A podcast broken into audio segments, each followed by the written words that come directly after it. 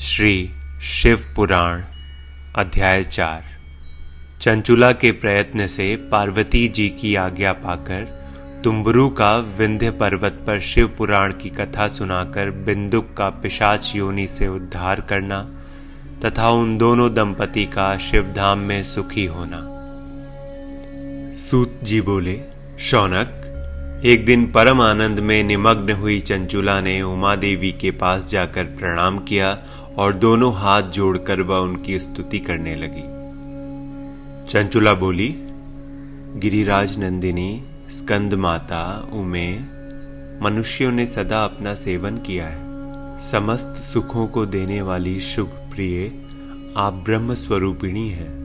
विष्णु और ब्रह्मा आदि देवताओं द्वारा सेव्य हैं। आप ही सगुणा और निगुणा है, तथा आप ही सूक्ष्म सच्चिदानंद स्वरूपिणी आघा प्रकृति हैं। आप ही संसार की सृष्टि, पालन और संहार करने वाली हैं। तीनों गुणों का आश्रय भी आप ही हैं। ब्रह्मा, विष्णु और महेश्वर, इन तीनों देवताओं का आवास स्थान तथा उनकी उत्तम प्रतिष्ठा करने वाली पाठ शक्ति आप ही हैं। सूत जी कहते हैं, शौनक जिसे सदगति प्राप्त हो चुकी थी, वह चंचुला इस प्रकार महेश्वर पत्नी उमा की स्तुति करके सिर झुकाए चुप हो गई। उसके नेत्रों में प्रेम के आँसू उमड़ आए थे। तब करुणा से भरी हुई शंकर प्रिया भक्त वत्सल्या पार्वती देवी ने चंचुला को संबोधित करके बड़े प्रेम से इस प्रकार कहा। पार्वती बोली, सखी चंचुले, सुंदरी मैं तुम्हारी की हुई इस स्तुति से बहुत प्रसन्न हूँ। बोलो, क्या वर मांगती हो? तुम्हारे लिए मुझे कुछ भी अदे नहीं है। चंचुला बोली, निष्पाप गिरी राजकुमारी, मेरे पति बिंदुक इस समय कहाँ है? उनकी कैसी गति हुई है? यह मैं नहीं जानती। कल्याणमयी दीन वत्सल्य मैं अपने उन पति देव से जिस प्रकार संयुक्त हो सकूँ, वैसा ही कुछ उपाय कीजिए। महेश्वरी, महादेवी, मेरे पति एक शूद्र जातीय वैश्या के प्रति आसक्त थे और पाप में ही डूबे रहते थे। उनकी मृत्यु मुझसे पहले ही हो गई थी। न जाने वे किस गति को प्राप्त हुए। गिरिजा बोली, बेटी, तुम्हारा बिंदुक नाम वाला पति बड़ा पापी था। उसका अंतकरण बड़ा ही दूषित था। वैश्या का उपभोग करने वाला वह महामूढ़ मरने के बाद नरक में पड़ा अगणित वर्षों तक नरक में नाना प्रकार के दुख भोग कर, वह पापात्मा अपने शेष पापों को भोगने के लिए विंध्य पर्वत पर पिशाच हुआ है। इस समय वह पिशाच अवस्था में ही है और नाना प्रकार के क्लेश उठा रहा है। वह दुष्ट वही वायु पीकर रहता है और सदा सब प्रकार के कष्ट सहता है। सूत जी कहते हैं, शौनक, गौरी देवी की यह बात सुनकर उत्तम व्रत का पालन करने वाली चंचुला उस समय पति के महान दुख से दुखी हो गई। फिर मन को स्थिर करके उस ब्राह्मण पत्नी ने व्यथित हृदय से महेश्वरी को प्रणाम करके पुनः पूछा। चंचुला बोली, महेश्वरी, महादेवी, मुझ पर कृपा कीजिए। और दूषित कर्म करने वाले मेरे उस दुष्ट पति का अब उद्धार कर दीजिए। देवी, कुत्सित बुद्धि वाले मेरे उस पापात्मा पति को किस उपाय से उत्तम गति प्राप्त हो सकती है, यह शीघ्र बताइए। आपको नमस्कार है। पार्वती ने कहा, तुम्हारा पति यदि शिव पुराण की पुण्यमयी उत्तम कथा सुने तो सारी दुर्गति को पार करके वह उत्तम गति का भागी हो सकता है। अमृत के समान मधुर अक्षरों से युक्त गौरी देवी का यह वचन आदर पूर्वक सुनकर चंचुला ने हाथ जोड़ मस्तक झुकाकर उन्हें बारंबार प्रणाम किया और अपने पति के समस्त पापों की शुद्धि तथा उत्तम गति के प्राप्ति के लिए पार्वती देवी से यह प्रार्थना की, मेरे पति को शिव पुराण सुनाने की व्यवस्था होनी चाहिए। उस ब्राह्मण पत्नी के बारंबार प्रार्थना करने पर शिव प्रिया गौरी देवी को बड़ी दया आई।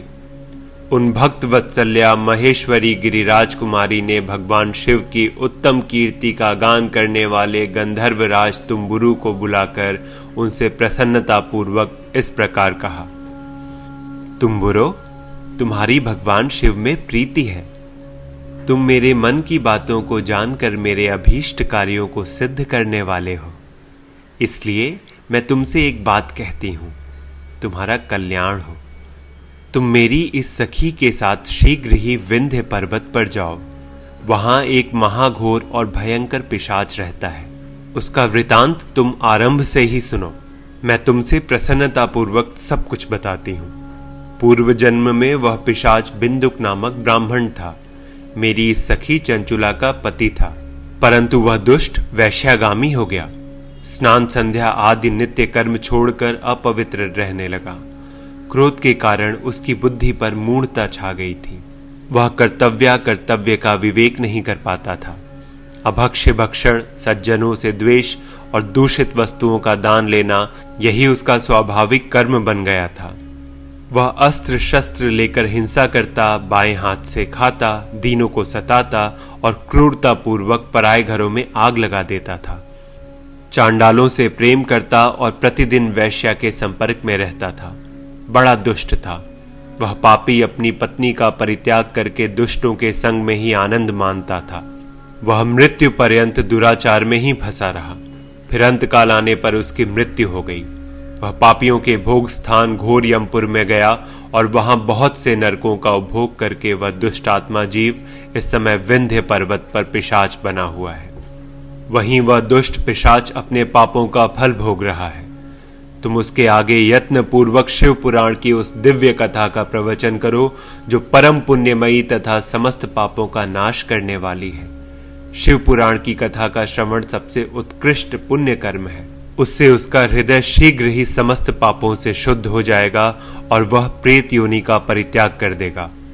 उस दुर्गति से मुक्त होने पर बिंदुक नामक पिशाच को मेरी आज्ञा से विमान पर बिठाकर तुम भगवान शिव के समीप ले जाओ। सूत जी कहते हैं, शौनक, महेश्वरी उमा के इस प्रकार आदेश देने पर गंधर्व राज तुम्बुरु मन ही मन बड़े प्रसन्न हुए। उन्होंने अपने भाग्य की सराहना की। तत्पश्चात उस पिशाच की सती साध्वी पत्नी चंचुला के साथ विमान पर बैठकर नारद के प्रिय मित्र तुम्बुरु वेग पूर्वक विंध्याचल पर्वत पर गए, जहाँ वह पिशाच रहता था। वहाँ उन्होंने उस पिशाच को देखा, उसका शरीर विशाल था, ठोड़ी बहुत बड़ी थी। वह कभी हंसता, कभी रोता और कभी उछलता था। उसकी आकृति बड़ी विकराल थी। भगवान शिव की उत्तम कीर्ति का गान करने वाले महाबली तुम्बुरु ने उस अत्यंत भयंकर पिशाच को पाशों द्वारा बाँध लिया। तदनंतर तुम्बुरु ने शिव पुराण की कथा बांचने का निश्चय करके महोत्सव युक्त स्थान और मंडप आदि की रचना की।